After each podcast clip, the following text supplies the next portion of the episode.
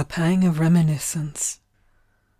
High and smaller goes the moon, She is small and very far from me, Wistful and candid, watching me wistfully, And I see Trembling blue in her pallor a tear that surely I have seen before, A tear which I had hoped that even hell held not again in store.